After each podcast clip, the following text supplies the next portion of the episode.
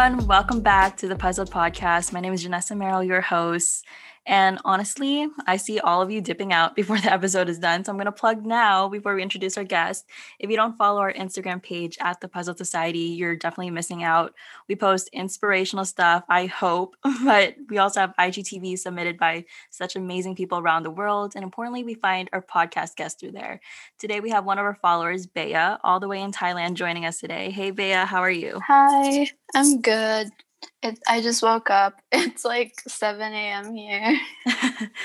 Well, I've been podcasting for three months now and I still get super nervous, like even recording an episode or meeting people. Damn. But I definitely think it's been good for my my social skills, especially with like the lack of human contact this year. But how do you feel? Because a lot of guests we find on Instagram that this is their very first podcast, so they're like extra nervous more than I am. I'm very nervous because I tend to talk a lot. Like, I tend to talk so much that I don't even remember what I say.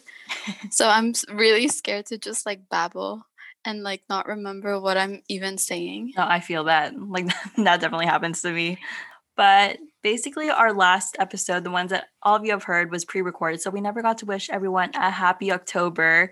And do you have any like spooky stories that you want to share? Since I've been at home most of the time, I don't think I've encountered anything scary or spooky.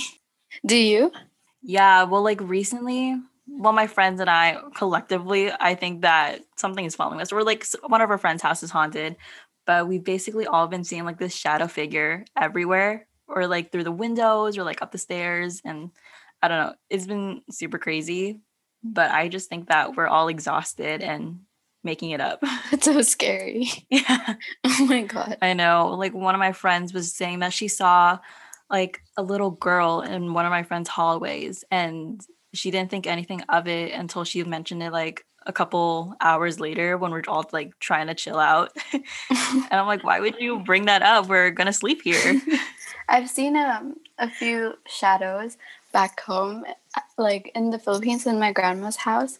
There was someone playing the piano in the middle of the night, and we didn't know who it was because it's just my grandma. My grand my grandpa passed away a few years ago, so we didn't know. And then we looked upstairs where the piano was, and it was just playing like a song.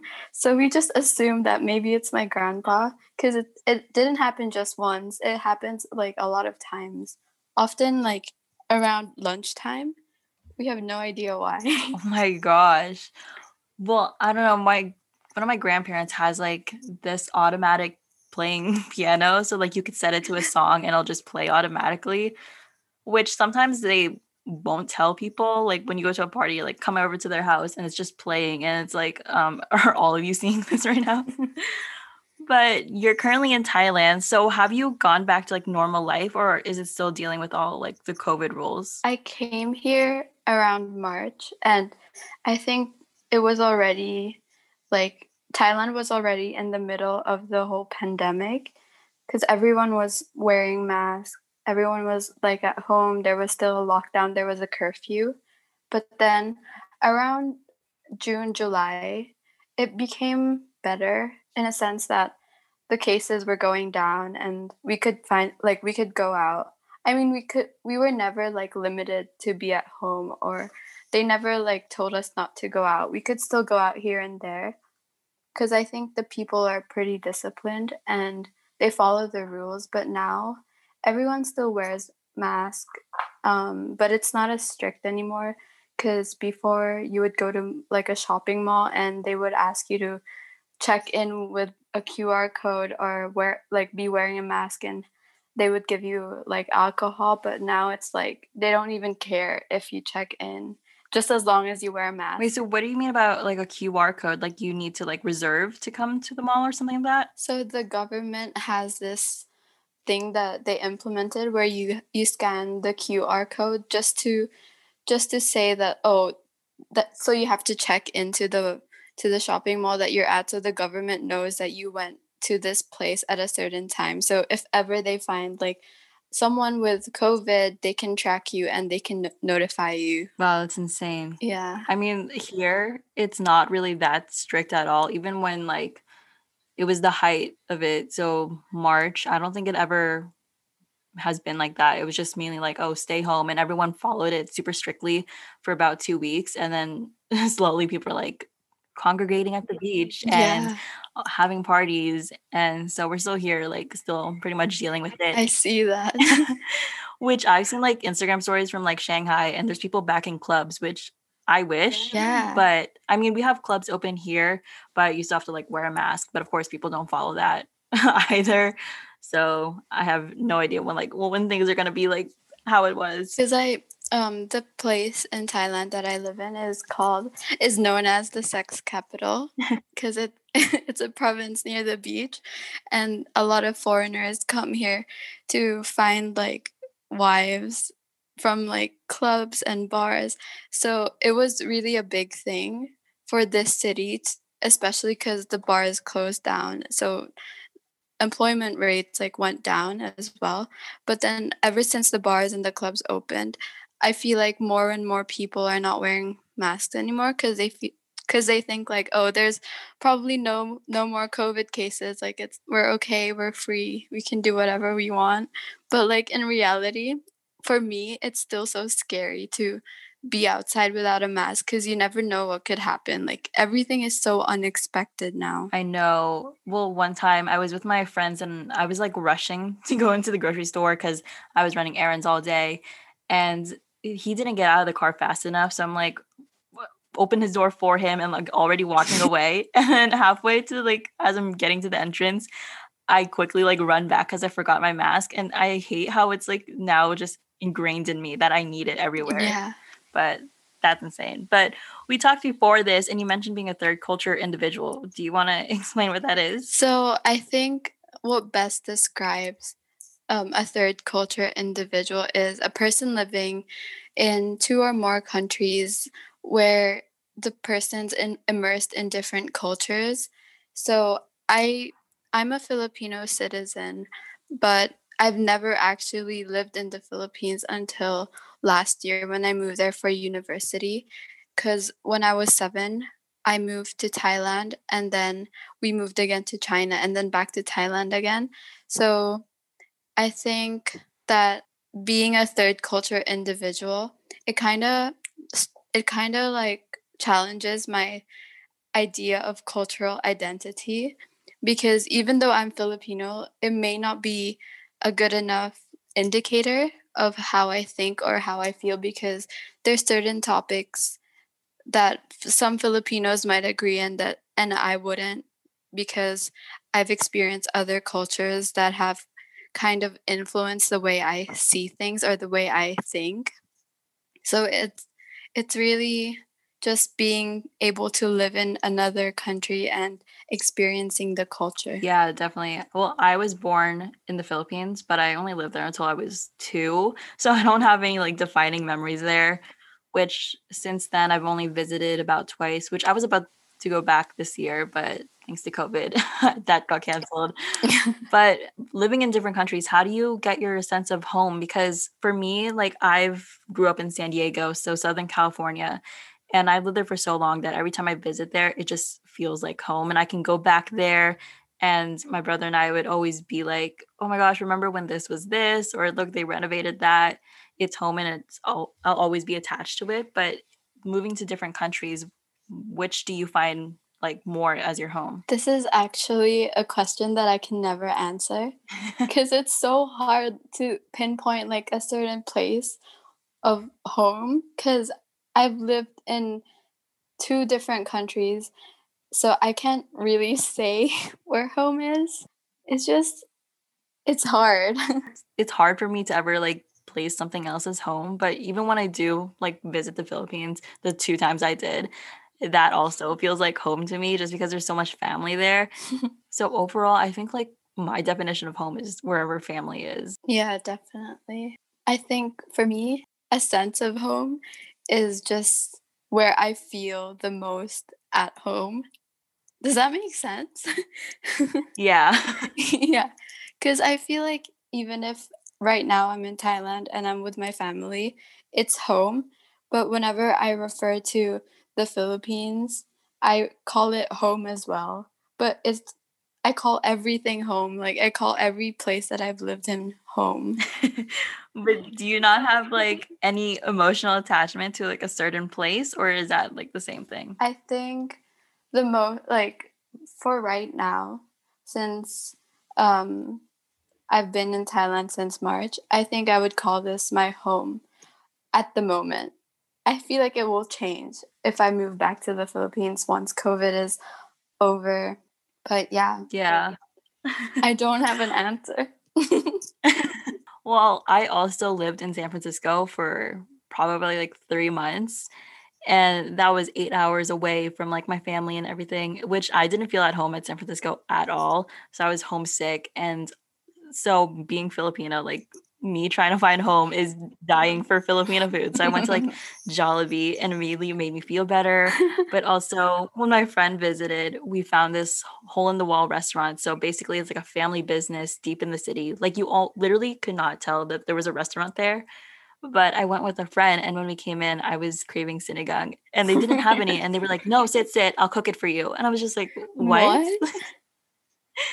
but yeah, I think like Filipino food definitely makes me feel at home anywhere. Even my family does that. Like every yeah. country that we travel to, they're like, "Oh, find the Jollibee or like find Filipino food." I'm like, "Okay." I think sometimes it just you miss it and it it's kind of my comfort food as well. Like eating Filipino food just makes you feel good. Yeah. Even though like our food is quite unhealthy, it still makes me feel good and it is really so unhealthy like i i just recently like realized that and there's just a lot of meats going on and like fatty and like fried stuff yeah. and i think when like one of my friends was like saying like oh it wouldn't kill them to like put some vegetables or like put something more healthy in it so for me like moving i'm in the process of like moving right now well in like two months but i get emotional moving to like another house that's 10 minutes away. Definitely. So how do you deal with like moving to a whole other country? I think when i was little when i moved i didn't really have emotional attachment to the philippines. That's why the process was fairly easier compared to the other times that i moved. When i was seven years old we moved to thailand and like moving into a new school, I was more excited than nervous because I felt like that age I I was more excited to be in a new place and meet new friends. But after living in Thailand for around 4 years at that time, we were moving to China and China really seemed like an intimidating country to me. and I didn't I didn't want to leave my friends. I didn't want to go to another country, go to a new school. So I think it was really hard for me at that time being 12 years old like before becoming a teen, you know, the Tumblr days. yeah. the One Direction days. so it was really hard to um, leave my friends, especially because you form a lot of bonds with certain individuals and you make friendships that you want to kind of develop more and last forever but you you physically can't because there's a distance between you. But um i think the more i moved it became easier.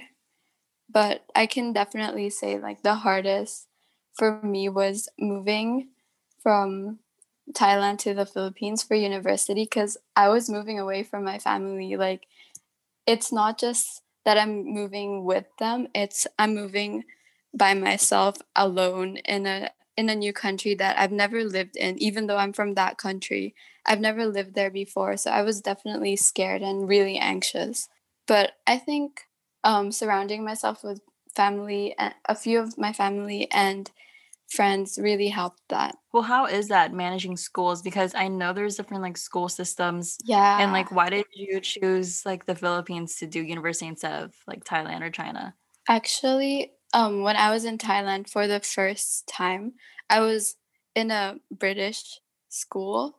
And then when I moved to China, it was all American school. So it was so different because of the way that people people speak or the way people say things and it was just hard to kind of adjust to the difference in like the curriculums but i think i think overall it was it kind of gave me the experience and it really helped in like my personal growth. And i think i find it easier to talk to people now because i've been exposed to um, many individuals who come from different cultural backgrounds or nationalities. So what do you mean like British and American schools? Like is it the same as it would be here in the US? Cuz I've cuz I went to an international school so um, a British curriculum would be like based on I don't know how to explain like like British, how they're learning in the UK. Yeah, kind of like that. Like the rules and the way they discipline you is kind of based on what they do in the UK. It's so interesting because here I don't think we ever have like international schools. I think it's just like foreign exchange students and just like shove them into our regular public schools. but like in other countries they have like specifics. This is for like international students. Yeah.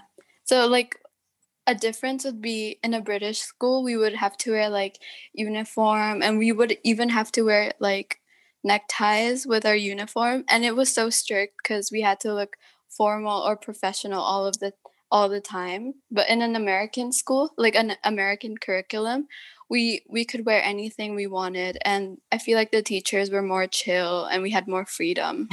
I definitely think like that is similar to the differences between the us and the uk because i have been to london and when we went it was still like kids were still in school so they all were uh, in uniform and taking the train yeah I was like, they look so mature and like professional than we do because we here we don't have any like uniforms unless you go to a private school. But even then, the uniforms are pretty like lenient. Like you could change it up. But could you not change up your uniform at all, like add pins or anything? No, we couldn't even wear our own like hoodies or sweaters because it had to be like you either had to wear this the one that the school has or you d- just don't wear it at all. Oh my gosh. It was that strict. But like going to these new schools were you said you were going to university in the philippines so what majors were you taking? I'm taking pre-med in the philippines. Um, i chose the philippines because i feel like it's the most um because my parents were telling me how um, a lot of my family members are doctors, so they obviously have like an educational background in the Philippines. So they really recommended that I do my pre med in the Philippines and then possibly go abroad and do med school. That's so cool. Like you're a very well rounded person at this point living in so many countries. But what what has been your favorite country to live in? Oh, that's hard. but I would I would say Thailand or China would be in my top two. Just not the Philippines, maybe not yet because I haven't lived there enough. Oh, true. so making friends because I'm the worst at making friends, even though I have a whole podcast interviewing strangers. But like, I can't even imagine moving to a new place and having to create a whole new friend group. And the friends you made in Thailand, and like when you move, do you, are you still in contact with them? Some of them because i feel like um i was only in contact with them like really close contact for the first few years but then i guess like naturally people people grow in their separate ways and then you just you just go your separate ways and you just don't talk but you still kind of remain friends with them but just not as close as you used to be. Well i guess social media makes it easier yeah. because I know I follow people from like way back and I don't even talk to them, Same. but I still know exactly what they're yeah. doing. I think that's for like same as me for most of my friends that I had before I moved. I would see them on social media, but I w- we would never like have the same relationship as we did before, which is sad, but it's also kind of like that's just how life is. Like people grow apart, and that's yeah. I mean, I've been through it so many times. Yeah. But what are your tips on making friends, or do you have that mindset? Well, well, I don't know, but do you have them? Because I have that mindset that oh, when I move, I don't need new friends because I already have one. I used to have that mindset.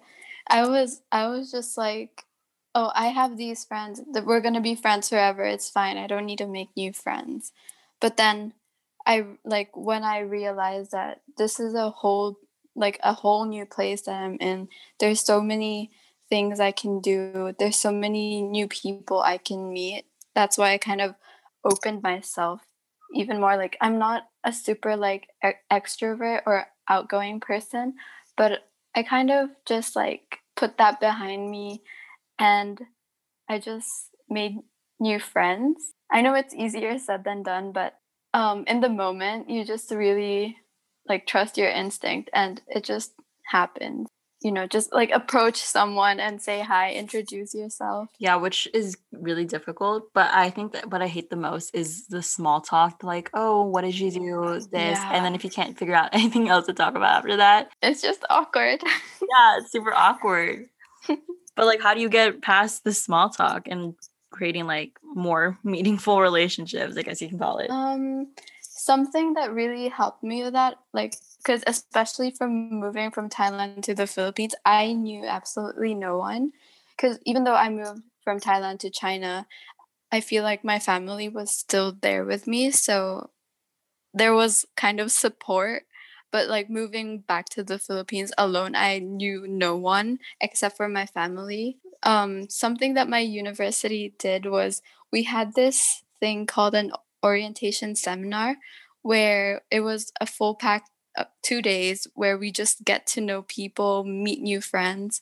And we were, it's not that I would say we were forced to do it, but there were there was so much going on. I I can't even remember, but I just remember that we had to sit with our we have we have a block in the Philippines. It's kind of like a class, but for university. We have a block and then we sit with people from our block and then we're forced we're forced to sit there and watch, you know, programs, people dancing, people singing, and then we were even forced we were even forced to dance and learn a new dance and I feel like that made it easier for me to make new friends as well as a lot of the filipino i i realized that a lot of filipinos are actually like really friendly yeah and i i, I don't know it just made everything easier like being in a country where everyone kind of knows how to speak language that um your family speaks so it's kind of it's kind of easier to yeah make new friends and like form friendships. Well, even here, like we moved an hour away from San Diego, so none of my family has friends over here. And how my dad makes friends, he goes like, "Oh, the neighbors over there are Filipino. We should go talk to them." And I'm like, "Yeah, that's your only connection." And that's how he would also like try to set me up with like to make friends. He'd be like, "Oh, I think that girl over there is Filipino. You should walk home with her one day." And I'm like, "Yeah, definitely." I had that idea as well. But also, I'm like, it's kind of weird.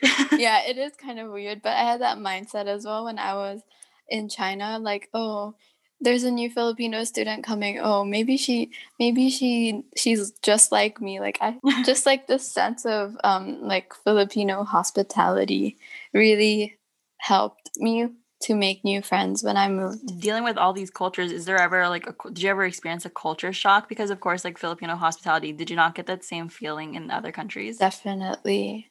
I think moving to Thailand for the first time, I had a I had a huge culture shock, especially because it's a Buddhist country, and I I was raised um a Catholic, so they they don't celebrate Christmas here or New Year's which is a big big thing in the Philippines like Christmas and New Year is such a big deal that it's it's become like a family tradition to like celebrate it big with like a lot of food, a lot of family members. No, like in the Philippines, they start celebrating literally like right now.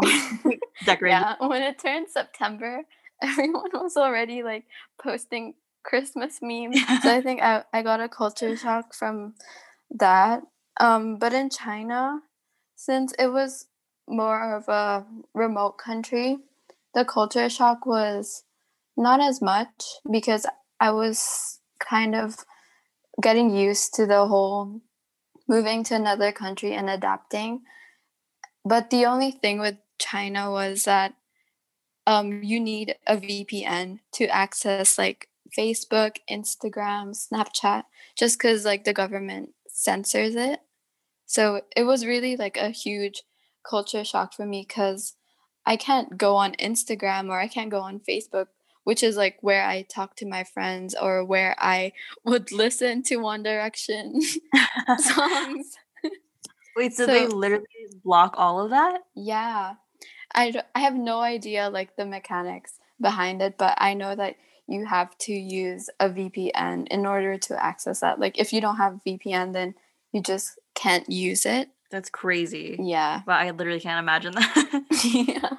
I I don't know how my friends like can deal with that every day like having to have a VPN turning it on just so they can go on Instagram.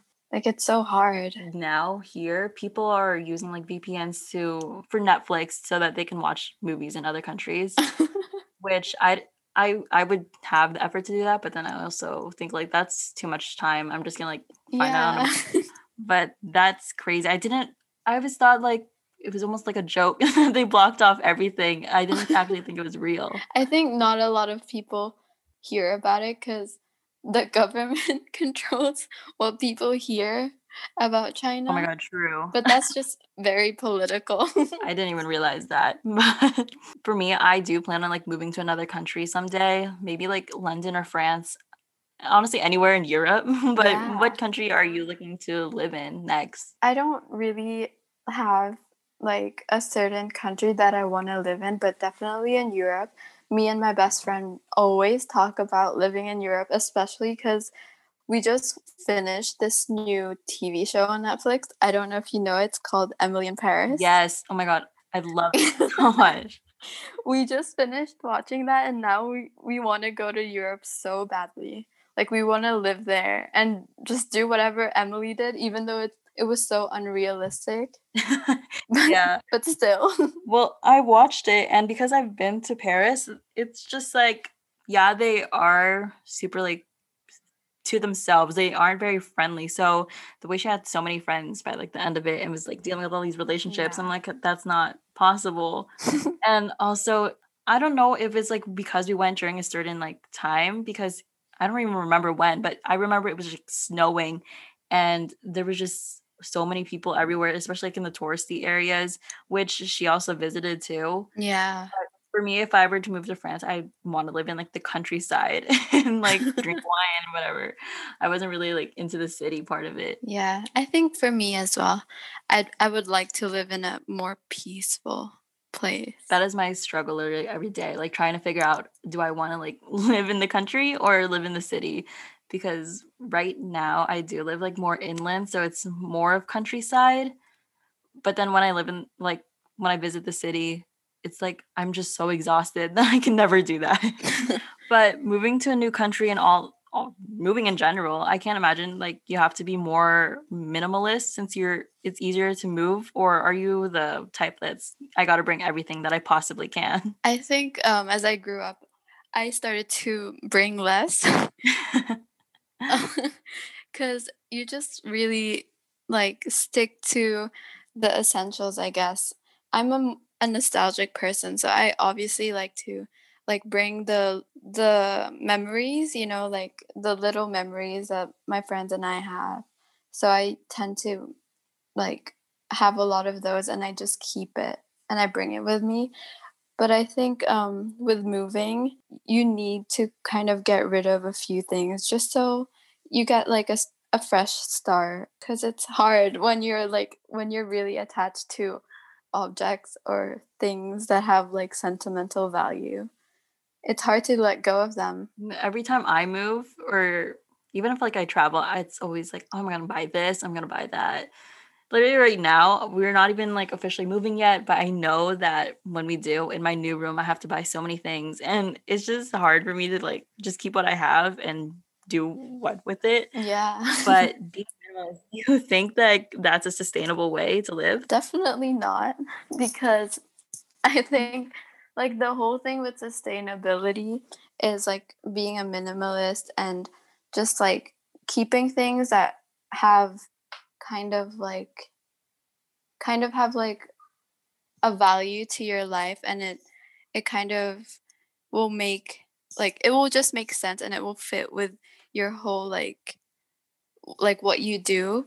And but even though um like the some of the um, memories or the little knickknacks that you have with your friends i think it's good to have a few of those but not not in a sense where like you keep every single thing like every single maybe like ticket concert ticket or like a poster like it's good to have like one or two but having even more is already like i would say it already be like hoarding. And my mom my filipino mom would already have like like she would already freak out with like the amount of stuff that i would have. So i think getting rid of a few things would be easier especially when you move and everything. For me i definitely have like movie tickets and like posters even from like sixth grade or i think i still have like a project from kindergarten and it's just because i can't get rid of it because i'm like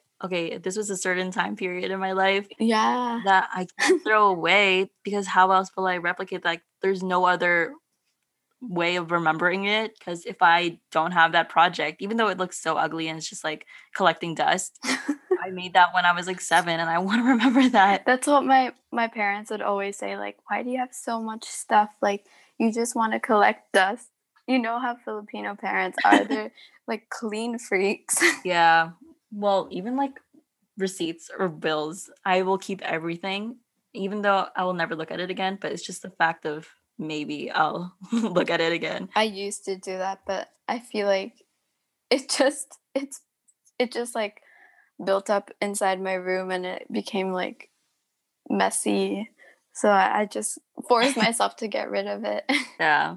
But from my view- viewpoint, I think people who have like min- that minimalist oh mindset, they have that yeah. idea. They're like, oh, I have so little, I can't possibly be hurting the planet. Which I think people who have few things can still live pretty recklessly. Like, I don't think how many material things you have defines the type of lifestyle Definitely. you live because you can have very Definitely. little because maybe you have attachment to things like me, but also you could just be eating out constantly and like that's not good either, which I don't know why that took me so long to click in my head. but like fast food restaurants are not sustainable at all. but in the countries you've lived in, because I know like Sweden is very much preserve the environment, but what are the laws that countries that you've lived in like help the earth? I think um in the Philippines, the government doesn't really give a shit about the environment just because like it's so crowded and everything in the city i would i would live in the city during the weekdays because that's where university is but then during the weekends i would visit my grandparents which is more towards the countryside and i feel like it's more green and um, maybe those areas the government's trying to focus on making it more environmentally friendly, eco friendly. But in both Thailand and the Philippines, they've stopped using plastic, like single use plastic, in like groceries or shopping malls, which is definitely, I think, is a big step, especially because people buy so many things every single day. so it's really hard to control like the amount of plastic you use. But I think um, China is the most environmentally friendly from from all from what I know like from living there and from what I see now I think it's the most environmentally friendly cuz I know that they use like renewable sources like they have yeah. dam yeah do you, do you know it yeah they have dams and then they they kind of rely on that but at the same time these countries still do need a lot of like energy to supply the people, the people's demands. So I think it's inevitable to kind of um, move towards using renewable resources, especially in the Philippines, because um, I don't I don't want to become political, but the government doesn't really focus on things like this because of corruption and everything. Well, here too, they got rid of like a lot of the single use plastic bags they use at grocery stores. but also you could buy plastic bags for 10 cents, which isn't a lot of money at all. Yeah. So it's like, okay, I'm going to buy the plastic bags. but when I visit like Europe, everyone has a tote bag with them or something reusable. And it's just their habit which like when you go to buy like to a pharmacy it's either like paper bags or they just put it in their tote bag which isn't reasonable but here i think we're just so lazy to carry things ourselves Yeah. that I think it's also discipline, like with the people in the country. Like if they really are educated and they really care about the environment, then they would kind of do it themselves or like have the initiative to do it instead of like the government telling people to do it. yeah and like you mentioned like the corruption especially here where you see a bunch of like there's a bunch of fines if you litter but also there's so much trash everywhere mm, Yeah. And I don't know if this is true. So if someone's listening and they want to fact check me on me that, but I heard something like government doesn't really enforce the littering fines or whatever because they're trying to like use prison labor to do that, and it'll justify having like overcrowded prisons so that they could do all this free labor, which is insane. Yeah. but but it's like yeah i see so many people litter all the time and nothing ever happens to them so well except like some states that are super strict about it like if you go to a national park there's absolutely no littering at all and they'll enforce that right away but if you go to like the beach here it's just trash everywhere from because of course people are having parties and like bonfires and then they'll use the excuse of oh it was the wind. One time I went to the beach with my friend in Thailand and we found a carpet just lying around like in this in the ocean and we're just like what the fuck is that carpet doing here? Like why whole is there yeah why is there a carpet here? Like someone just chucked it into the beach for some reason. Well here is mostly like glass bottles or sometimes clothes which i i mean whatever explanation they want with that but i've never seen like a whole carpet. Yeah. I mean i've heard like people see like suitcases or what? like i think my friend saw a couch like under the pier one oh my time. God. Well first like it's heavy so how did they drag it out all the way yeah. down to the water? I, I don't know how it just ends up there Yeah. But for me, I do my best like trying to be sustainable. Like even the small things, if I see a product that's eco-friendly, I'll spend the extra $3 for it. Or I don't buy anything that does animal testing, which is the easiest one because you can just like ask. I think the little things really matter as well. Like I try to do as much as I can Yeah. because it's not it's not easy to live in an Asian country and do all these sustainable things, especially because everything is either really expensive or you just can't access it because they just don't have it here. So whenever I see something or whenever I like encounter something that's like a sustainable product, I try to try to try as much as I can to use that instead of using another product that that's that's harmful to the environment. Yeah, I think that's the important thing is just to do small things because I know there's a lot of advocates out there that are like, you have to change your entire life right now. And it kind of makes people Yeah. feel bad that they're not doing enough. So they just don't do anything, which is the worst. It's like with vegans also, they're like, why are you eating meat? But then at the same time, you can't remove meat from your Yeah. lifestyle, especially if that's what you've been growing up eating. That's not healthy either. So I- it's definitely like do whatever you can. I I've actually went vegan for 3 months and I swear my parents were so against it. They were like you're not going to have enough um like nutrients for your brain. You're to get Alzheimer's really quickly and they would make me watch like I would sit I would sit in the living room uh, they're watching something and then like oh suddenly this like why vegan why veganism isn't like a good healthy thing for you would pop up in the TV and oh they just would want to watch it when I'm there. Yeah, or it's Facebook for all the parents that Yeah. literally see anything and they'll send it to you and be like, "Oh, look at this, you're They believe anything they see on Facebook. yeah, but I've been wanting to go vegan for like the longest time, but it's that my parents would just go grocery shopping and would not get anything that I need, and it's just hard Yeah. for me to like switch over. But I mean, I try my best. Like we have a lot of vegan restaurants here, so whenever I can. But it's also super expensive. Like to get a vegan burger Yeah. it's like insane prices. I think the easy factor of being vegan is having a lot of options and like having access to those options and I I feel like in Europe a lot of people are vegan because it's so accessible.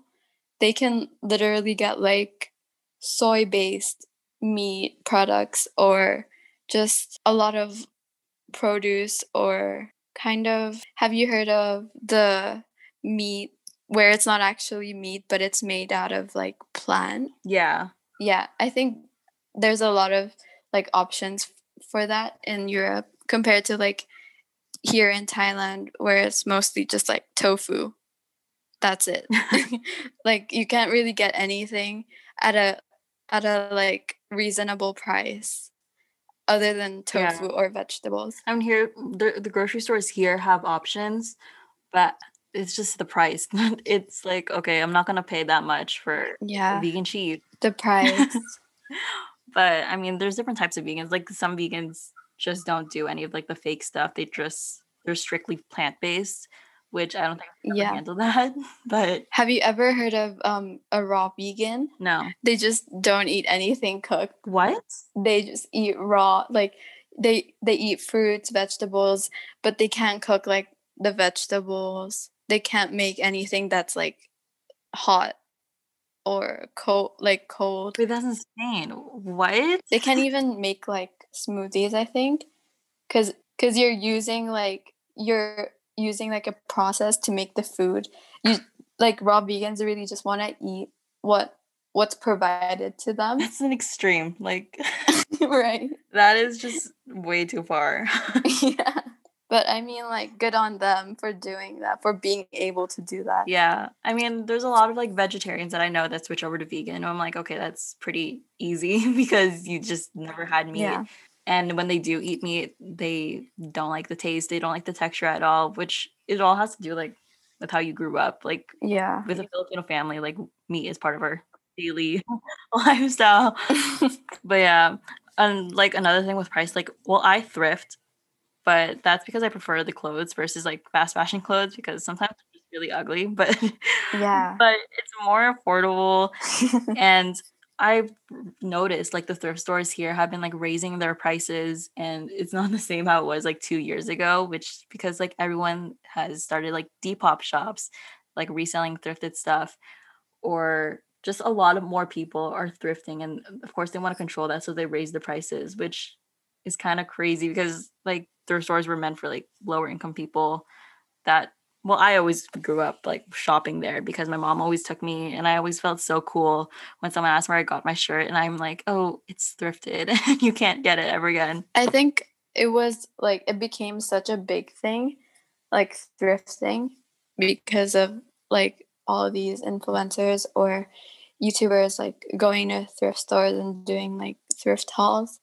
Maybe that's why they raise the prices because more and more people are like discovering thrift shops so they make the prices even higher? Well like my problem is is people buying like cheaper clothes and then raising the price to sell on depop so they can make money and it's like why do you have the need to do that? Like we you paid like three dollars for it. There's no reason that you should raise the price to forty dollars. And there's other like thrift stores or like what you call them but there's vintage shops also that people could shop at where it's everything is like already selected and it's the best of the best which you could shop at if you have the money for it but it's like thrift stores yeah. that are for like lower income people that they raise their prices at which i it stopped me from thrifting a bit. Yeah definitely. I feel like it used to be such like a fun thing to like look for clothes or find like pieces that that's actually like oh this is so cute. Like i found you found it because like you made the effort to find it but these vintage stores they just like they kind of show showcase that they preserve the piece and then they sell it at a higher price just because they know a lot of people will want to buy that piece. Yeah. And like now when I do get to thrift, it's just so packed and full of like younger girls. Really? Yeah. Or like girls my age and they're all like trying to thrift too, which makes me anxious and I just end up don't buy anything. I remember like before it became popular, like there's no one would actually even be in like a thrift store unless they need something. But it's become like kind of like how girls would go to like H&M or Brandy Melville.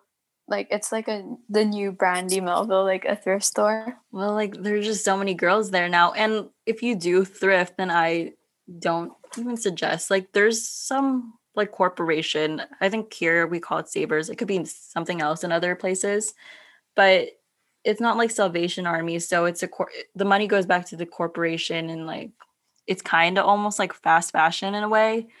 But if you do thrift, like I thrift at places that I know my money's gonna go to like a charity or something. So it's mm-hmm. like I there's one here that helps like sexual assault victims and of course like Salvation Army helps the military. I mean, there's some like issue with that too, apparently, that I haven't really looked into. But I mean, just know where your money goes. yeah, definitely. I think um because in the Philippines, I don't think there's any like thrift stores or even here in Thailand. I've never been to a, a thrift store here. I've heard of a few thrift stores, but they're not as popular because um they're like in the more of like the provincial areas but in the Philippines we call them ukay ukay. Yeah. yeah.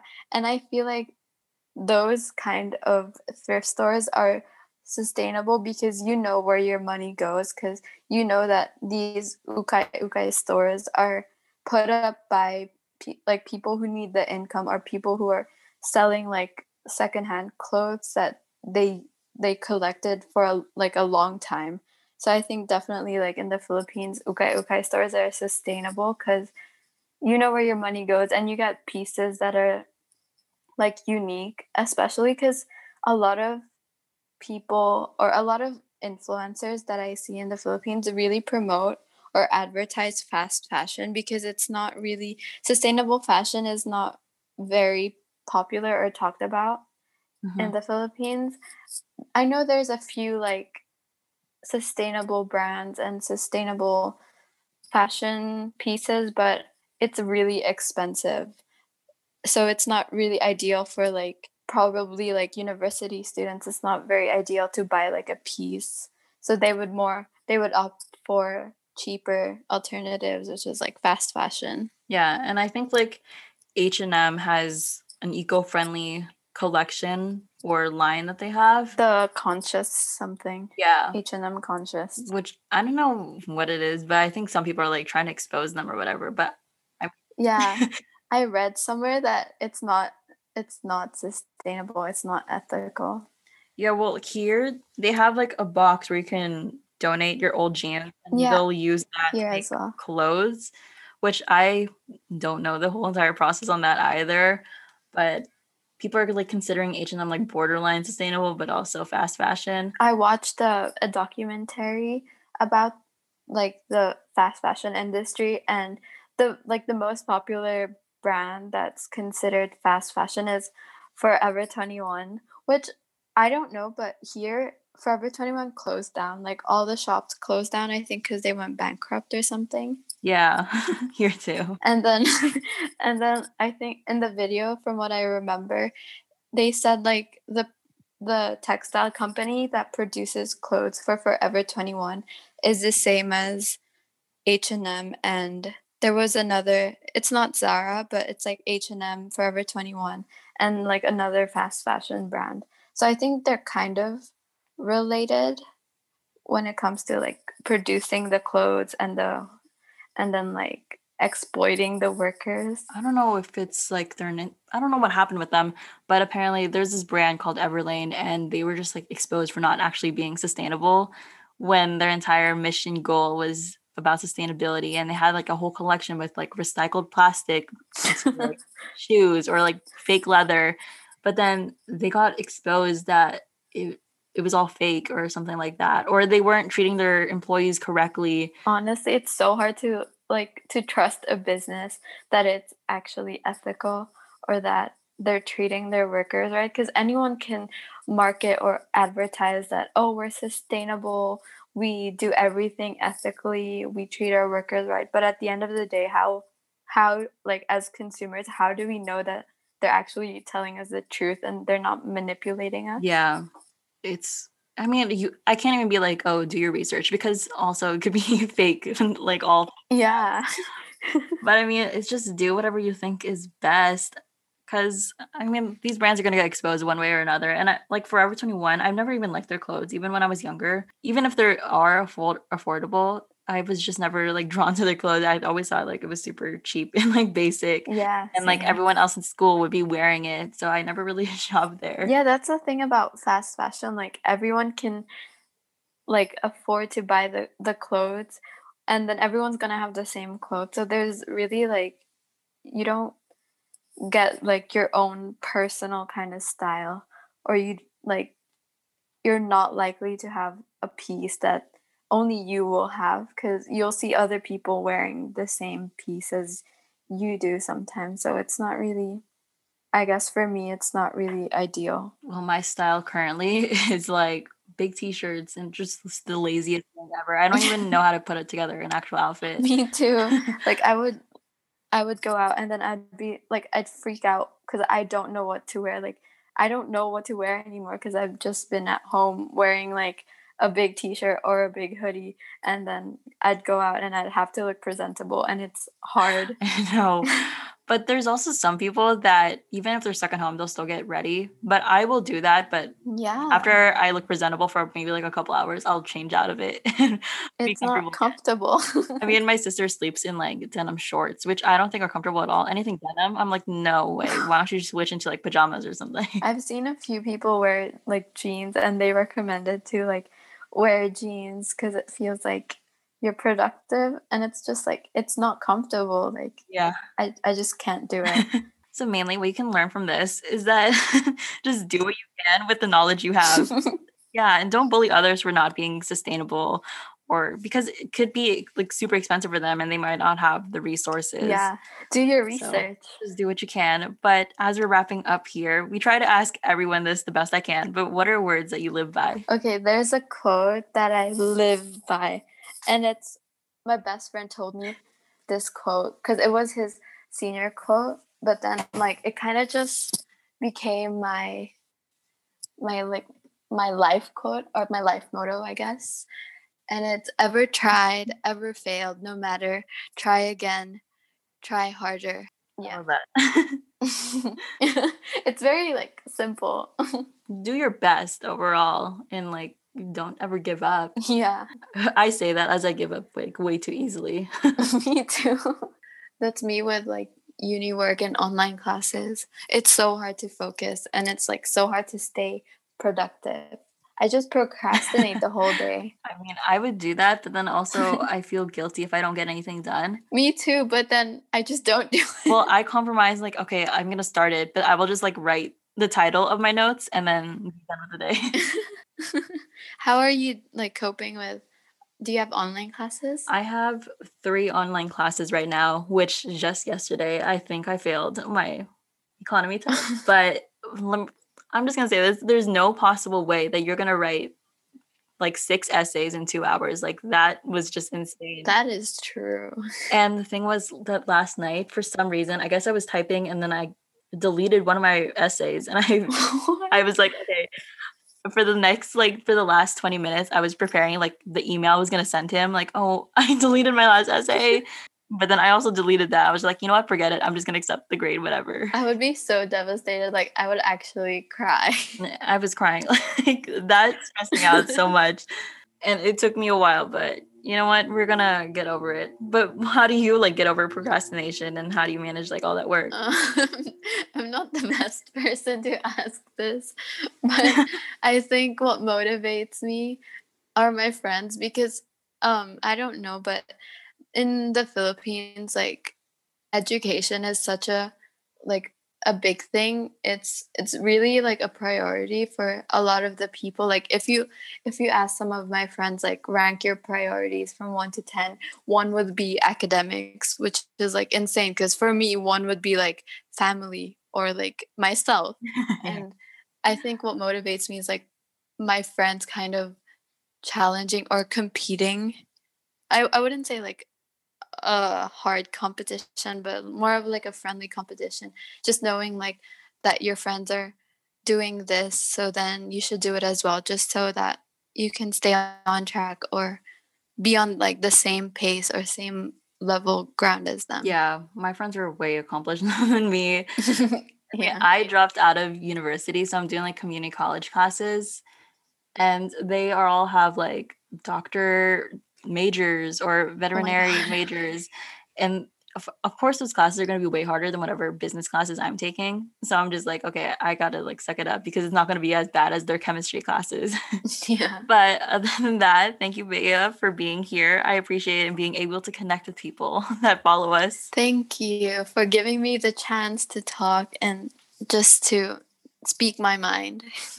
Of course well, you can find her on Instagram, which we'll put in the description. But other than that, anything else you want to add? For everyone who's at home and trying to cope with the pandemic, just remember to focus on your mental health every single day. Like, always prioritize your mental health, no matter what. Yeah that's it.